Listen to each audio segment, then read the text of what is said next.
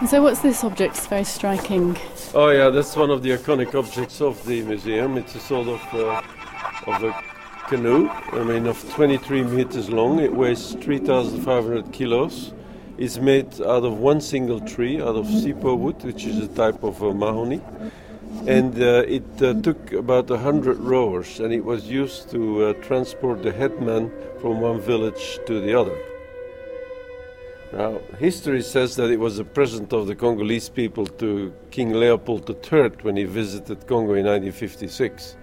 Of course, today we wonder, was it really a gift or was it a gentle encouragement by the colonial administration to give it? That's a different thing, but it's a beautiful piece. It's very striking here. Most people, when they come here first time in their life, it's something that they always remember. And these words on the wall behind it, these are really important as part of your because see, mission. We're everything passes except the past, so that we always carry that memory of the colonial past with us, and it has effects until today. You know, you can live in today's world, but you always carry that history with you, and you have to confront it, you have to discuss it, you have to be open about it, you have to be transparent. So, and that's the whole point of your renovation, isn't it? Episode 4, The Last Colonial Museum. Everything passes except the past. That's what's written over the huge canoe, which is one of the first objects that the visitor sees in the hall linking the old building of the Africa Museum in Brussels with the new building. And it's the institution's central message since its renovation. The Africa Museum reopened at the end of 2018 after major works, prior to which it had been frozen in time, known as the Last Colonial Museum. In this episode of Behind the Scenes at the Museum, I've come with Fiammetta Rocco, Chief Culture Writer at The Economist, to the Africa Museum in Brussels to discuss the museum's history and its current aims with the director Guido Gryseels, and to assess the attempts to come to terms with a horrific past.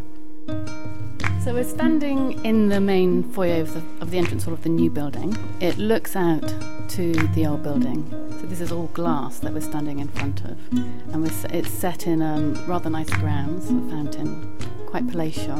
I think somewhere there's a statement on the glass as to what they're trying to do. So let's have a look at what that is, because this is what the museum says it's going to do. It's really a mission statement that's been engraved and then painted over into the glass, so you can read it quite clearly. It's set against the green lawn, so it stands out quite a lot. And you see behind it, first of all, this extraordinarily sort of curlicued late 19th century, early 20th century museum with its great Romanesque windows and a lot of statuary on the balustrade around the top.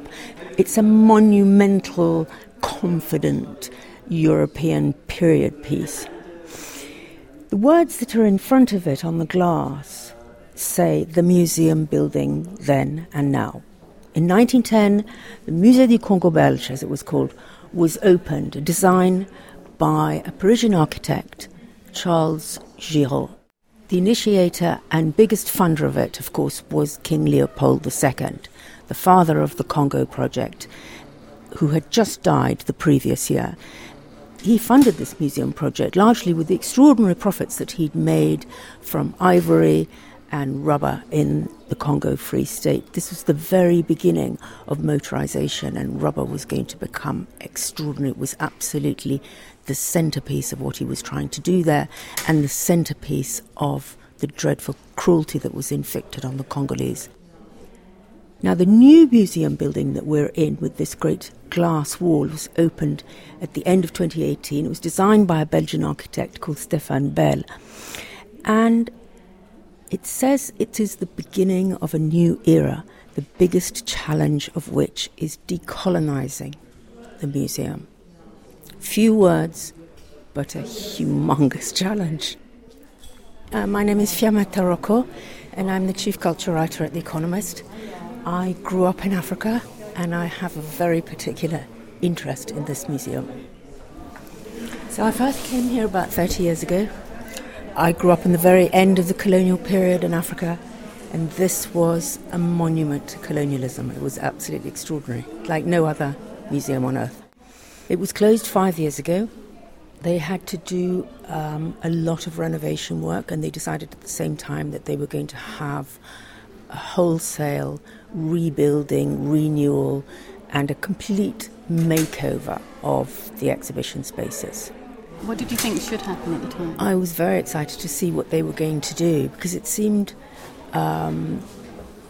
such a surprising thing for such a conservative place to have taken on. I mean, all museums are conservative, and this one is more conservative than most. I mean, it's not just a museum, it's a research centre. They've got extraordinary insect collections, they've got collections of rocks, they've got ethnographic collections, they've got a lot of African heritage, very, very, very delicate masks and raffia were built up over the decades. So I was intrigued to see what they would do, and I think a lot of people had very mixed feelings about it, because there were people who had come here as young children who were rather attached to the stuffed crocodiles and the great big bongo and everything that there was in the very long hall in the old part. So there were people who didn't want it to change so much, and there were people who thought it should be completely scrapped. Because it was just too difficult. It was too toxic. It's too colonial. The Belgian colonial history is unparalleled in its cruelty. I think probably only the German colonial history in Southwest Africa comes anywhere close to it. So you can either think, well, we'll just forget that ever happened, yes, by obliterating this monument to it. You have to face up to the past. It was a very, very particular challenge here, because it's a listed building. There is marble, and halls and alcoves with King Leopold's double L emblem, which you'll see everywhere, and they couldn't touch any of that. And yet they had to do... And that's quite triumphal, isn't it? I mean, that's... It's a monument to triumphalism. Yeah. You've got this extraordinary entrance hall with these four gold statues basically extolling Belgium's civilising mission in Africa. So they can't take that down, so they have to somehow contextualise it. They had to add to it. They had to give it a sense of history. They had to strip out the triumphalism as much as they can. They had to strip out the propaganda, and they had to fill in the context and the gaps and the hidden things that the propaganda had really obliterated. So bring that hidden history out, sort of make make the invisible visible.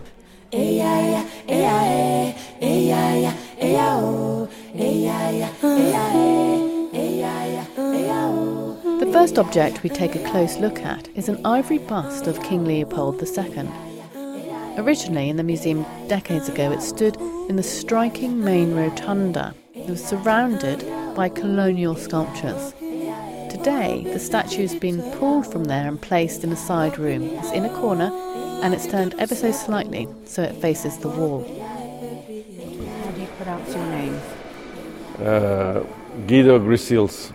Thank you. I'm glad I asked you. Cause well, you can say that. You're not easily offended. No. So here we are in front of what I found almost the most shocking piece that I saw when I first came here, even before the museum was opened. It's a huge bust of King Leopold II, the villain of this piece. The builder of this building, the funder of the project. It's made of ivory. What do we know about who made it? Well, and Thomas Versot. The decision to make this thing in what is now, for us, such a rare and hunted material. It was made by Thomas Versot, who was a very famous Belgian sculptor in around 1900. He first made a bust of King Leopold II, all in marble, which he then sold to the museum. And then he made a second bust made out of ivory and sort of made out of several tusks from elephants. and that indeed symbolized once again the glory of Leopold II. The glory of Leopold II, I mean, a man who here is responsible for the deaths of several elephants just in order to have this statue. Yeah, when you think of it, that in 1900, the port of Antwerp imported about 5,000 tons of ivory. Now, 5,000 tons, if you think that one tusk weighs on average about 40 kilos, so two tusks is one elephant, that's 80 kilos. You can immediately see that you're talking about something between 50,000 and 100,000 elephants that were killed to produce the ivory that was imported in Antwerp in 1 year. Now, to give you a comparison, over the last 20 years, in the whole of Africa, there was about 10,000 elephants that died. So just the slaughter that they did in a couple of years at that time of Congo Free State is immense. And so indeed, when you look at that statue now, not only do you see a monarch who ruled the country in which was really the expression of capitalistic expansion, of brutal violence, of oppression of people, of exploitation of a country.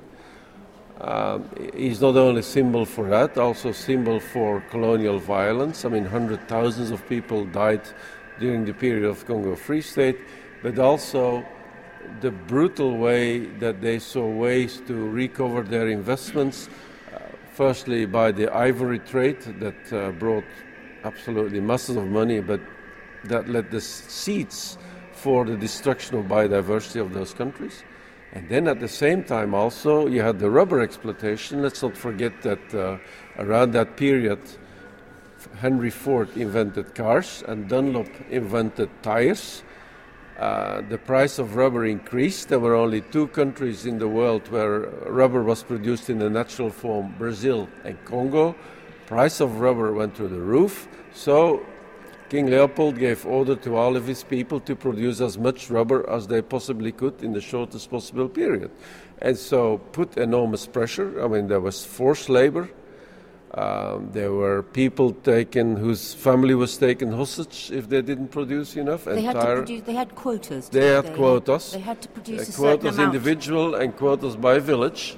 And if the village didn't reach its quota, they were taken hostage. Sometimes villages were burned down. Sometimes people were killed. It's impressive. You know, by the way, why this thing was turned? No. Originally, when we put it, face on. Yes, originally that bust was face on. And what we had is all these former colonials and sort of people who think of King Leopold as a big hero.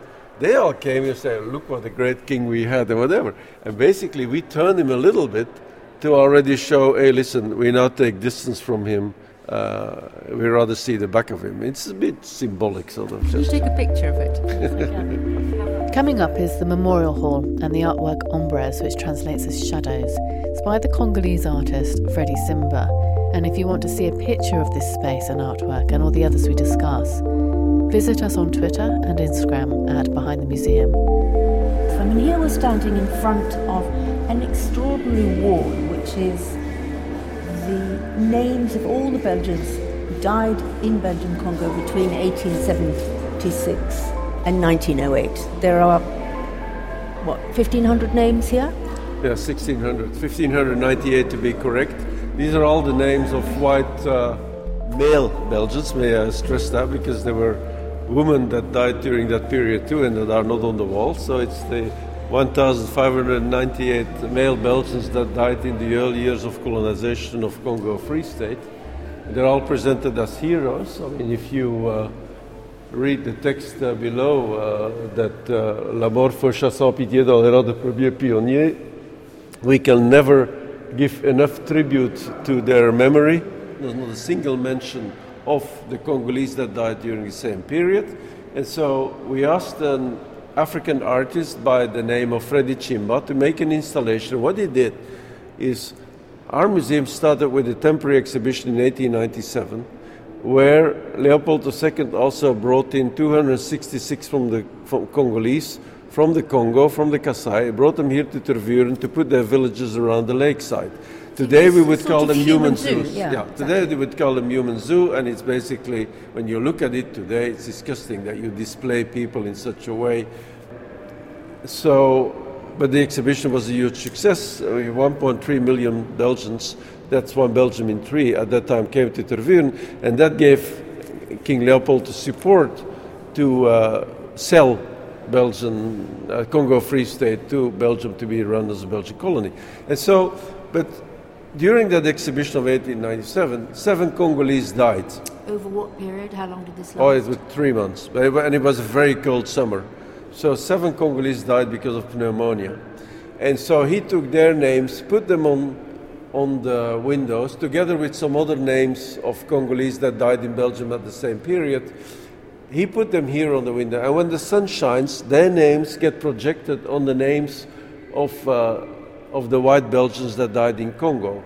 And symbolically, what it says is that it reminds us of the Congolese victims of the colonial past, but also that shed a shadow over the Belgian colonial past in Congo. It's a shadow over our past. So the lettering of these Congolese names is much bigger than the lettering of the Belgian names on the opposite wall. Was that done on purpose?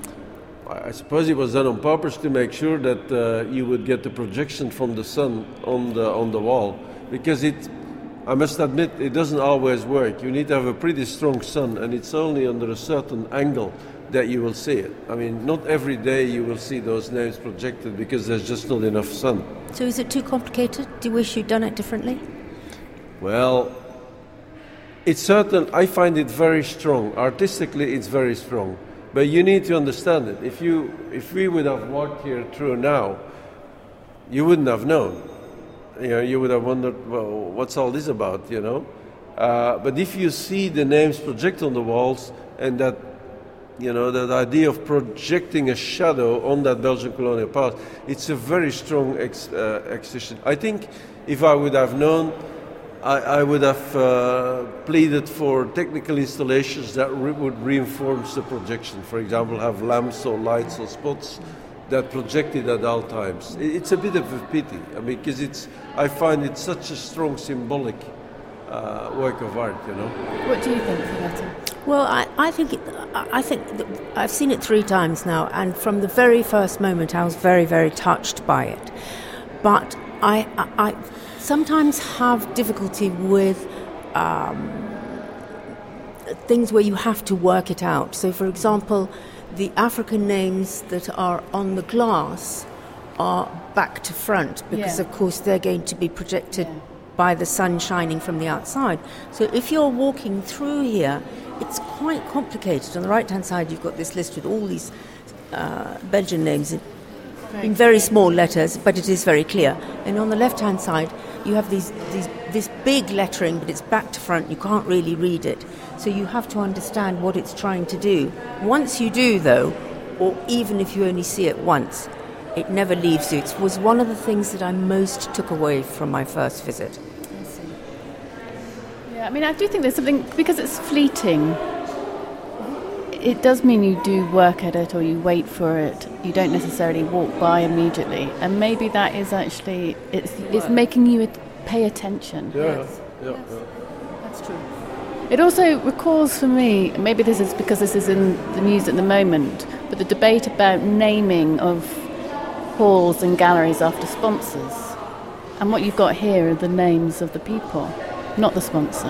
And that sort of, in terms of taking back the gallery space, I think there's sort of, it adds to the symbolism a little. So what are we standing in front of here? These are what you call the giant masks from the Yaka. It's called the Kakungu mask. It's an enormous mask. How big in feet would you say that is? Hang on, I need to look at it for a minute. It must be jolly nearly 3 feet. Yeah. The face is made of wood, and then it has this extraordinary hair and beard made of some kind of organic fibre.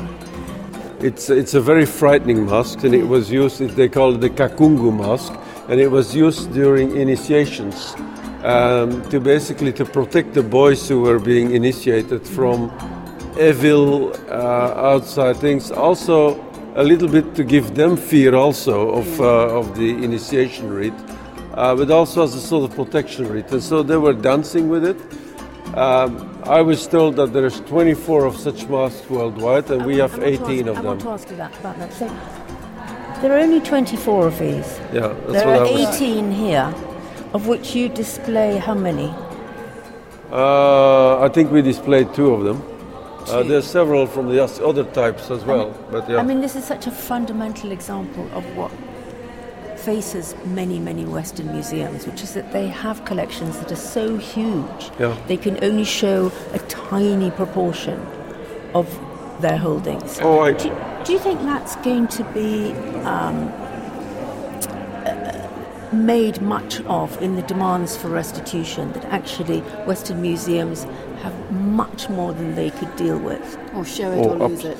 In our museum, you see, we show less than 1% of the collections that we actually have, right? We have, at the moment, in this museum, there's about 700 objects, and we have 135,000, so not even 0.5% of the collection we show. Now, that doesn't mean that all the 135,000 are all the same quality. I mean, you have to be very careful what we say. But I fully agree that every Western museum with collections from Africa has a large collection from which maybe 2% is used for displays.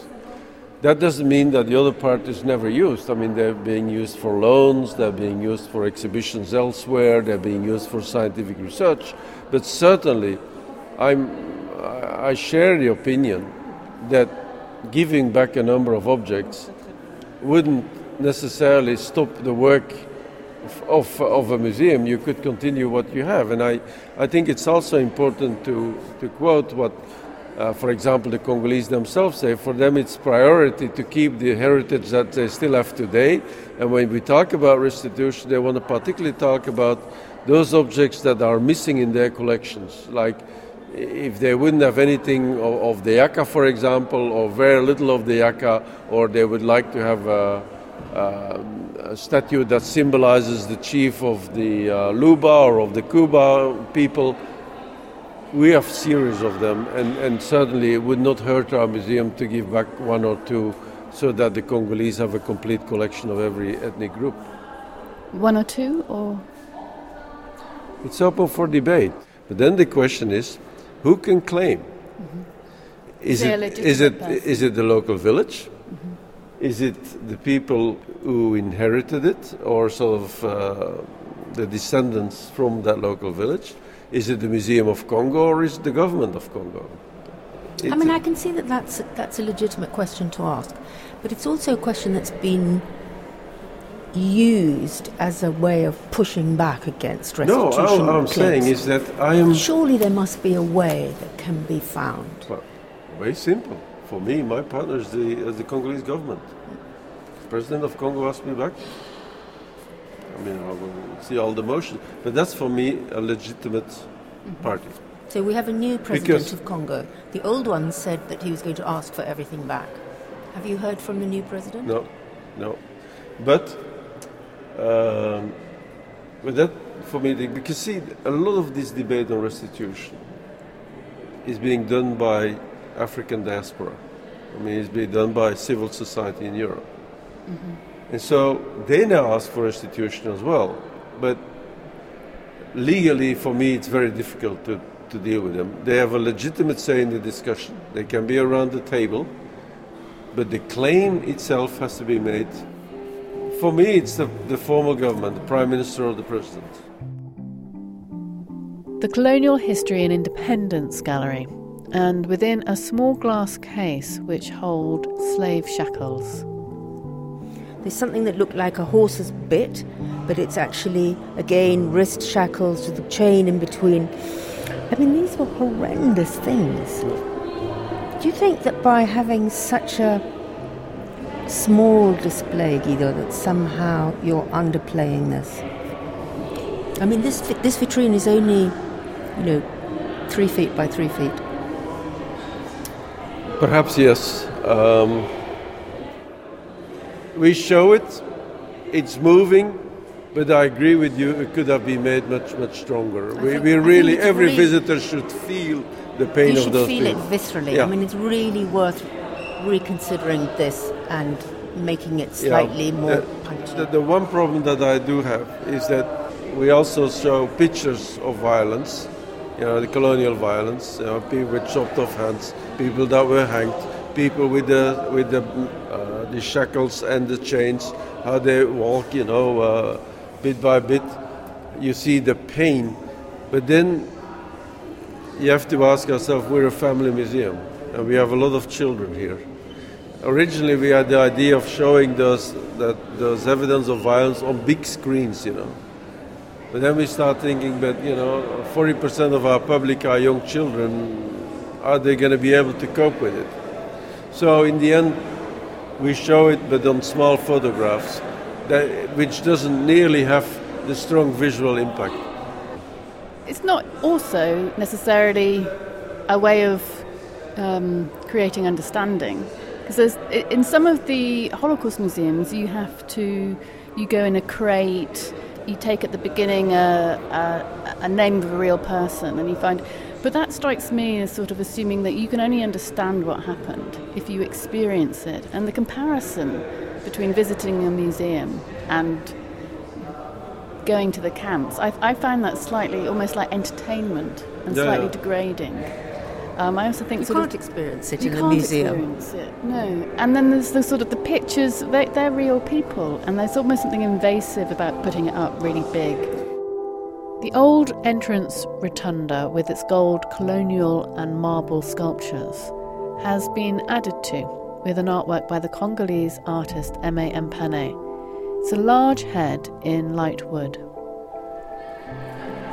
Here the most colonial of all galleries. 6 times the double L of Leopold II. See the monogram of Leopold II, that is very pompous. Here you see the Congo star, the laurel, and then you have here the statues with titles like Belgium brings civilization to Congo, Belgium bringing security to Congo, Belgium bringing the welfare to Congo. And what we've done here is we've asked the contemporary artist Aimé Mpane to make a work that symbolizes the hope and optimism of Africa, and that goes into dialogue with the different statues. And it's called Le Nouveau Souffle, Le Congo Bourgogneau, sort of the new breath, sort of booming Congo. So what are these gold statues made of? Oh, it's plaster, I think, and just with gold. Yeah. But they're protected monuments too. See, a lot of people say we should remove them. But first of all, we can't, because it's a historical building, and you can't just remove objects, anything that was there in 1910. But also, we use it now to launch the debate with people about how we looked at Africa before, how we look at it now. He's now a real world-famous artist. I mean, he's been invited by the Smithsonian for Artist in Residence. And initially, he's Congolese. And he lives here? He lives in Brussels, yeah. But he said several times that when he saw the request that he doubted, did he really want to do this? But in the end, he did. And it's very successful. What do you think of the piece? I think it's fantastic. I think it's very moving, actually. Why do you like it? And because it's very human. It gives it a very human face. That's why I like it. Guido, how does this dialogue work that you're talking about? I mean, you have this Aimé Mpane sculpture made of bronze. Is it bronze? Yeah, bronze. Bronze and wood, yeah. So, how do we know that these sculptures aren't looking past each other? How do we know that there's real dialogue? Well, of course it's explained in the text what the meaning is. And I think most people really like these statues. And it leads to debates. I see a lot of people when they come here, they sit down and they talk to each other. Whether it works for sure, I don't know yet. It would be too early, but I can see a lot of people talk and dialoguing while they're standing here. So the dialogue is the conversation that the people have as a result of seeing these things together. And then we ended up at the Crocodile Gallery. Okay, so this is as it was? This is the Crocodile Gallery. And we see our museum as a lieu de mémoire. I mean, when you entered, you saw that text, sort of everything passes by except the past. Here, we kept this gallery as a sort of witness of the past, the memory gallery, sort of a lieu de mémoire, a sort of place of memory. We've kept this gallery exactly the way it was in 1910. The same composition with the sort of crocodiles at the center, with animals in ethanol, fishes and snakes and reptiles kept in ethanol. You also see collections of butterflies, of all sorts of scarabs, of different animals. And then against the walls you have paintings from the Congo landscape who were completely restored as well. And they're all presented, all the collections are presented in the showcases that were there in 1910. So nothing has changed here. Okay. The time stands still. And in fact... It's partly a nostalgic journey. I mean, there will be a lot of Belgians who will have come here as children, and the one thing that will have stuck in their minds was the crocodiles. Now, people don't like too much change. No, that's true. Did you have to pay homage to this childhood memory? People wanted to see the crocodiles. No, that's not why we did it. Basically, we want to keep part of the museum as the way we looked at Africa before. And this is such a good example of the way natural history museums 100 years ago looked at Africa. They just looked at the animals as if there's no human beings there, as if nobody lives there, as if Africa has the nature and Europe has the culture, you know. Mm-hmm. And so it's as if the time stood still that we kept it, and it's more of an illustration. This is how we looked at Africa before. Look at this gallery. There's not a single human being that is being presented. It's just pure technical. It's a Garden of Eden. It's a Garden of Eden. And of course, you're right. A lot of Belgians come to this museum with feelings of nostalgia, you know, the good old days. In French we say, La Belgique à papa, that is Belgium, when everything was good, when Belgium was still one of the richest countries in the world. And what do you hope that those people will gain from coming here? Well, originally, see, in between this gallery and the other galleries, we had a plastic screen. You couldn't pass by there. The only way to come in was on the sides. The reason being that we want to make it clear to the visitor, okay, you've walked through contemporary Africa throughout the museum. Here it stops, now you go 100 years back in the time. And so we had a big plastic glass there, you couldn't pass there. We were forced to take it away because a few children didn't see it and bumped their heads again, and one of them spent a week in hospital. And then I said, just remove it. I'm not willing to pay that price. To make a sort of mental statement, you know. But you hope that they see the contrast. I hope that they see the contrast. I'm realistic enough that for many Belgians it would just mainly be nostalgia, you know. And the crocodile, which remains a very fascinating animal. I don't know whether you ever stood near a crocodile without protection. I can tell you it's an animal that scares the hell out of you. So, Fiammetta, what do you think about this nostalgic gallery? Do you think it is a way of taking people by the hand to the other galleries, perhaps? What's your view on it? I don't think so. I think it is pure nostalgia, and actually, it'll resonate a lot to people who remembered how it was before. But if you come to this museum for the first time, this is not really what you're going to take away. The message that you're going to take away is that decolonizing process is not a discolonizing, it's an engagement with more context, more detail, more information, more complexity, a bigger picture. And I think that's really important. Thank you for listening to this episode of Behind the Scenes at the Museum with myself, Tiffany Jenkins, Fiammetta Rocco and Guido Gryseels. Do take a look at the photographs of our visit and much, much more on Twitter and Instagram at Behind the Museum. The podcast website has links and a bibliography for this episode. And do please rate, review and recommend this podcast to your friends and colleagues.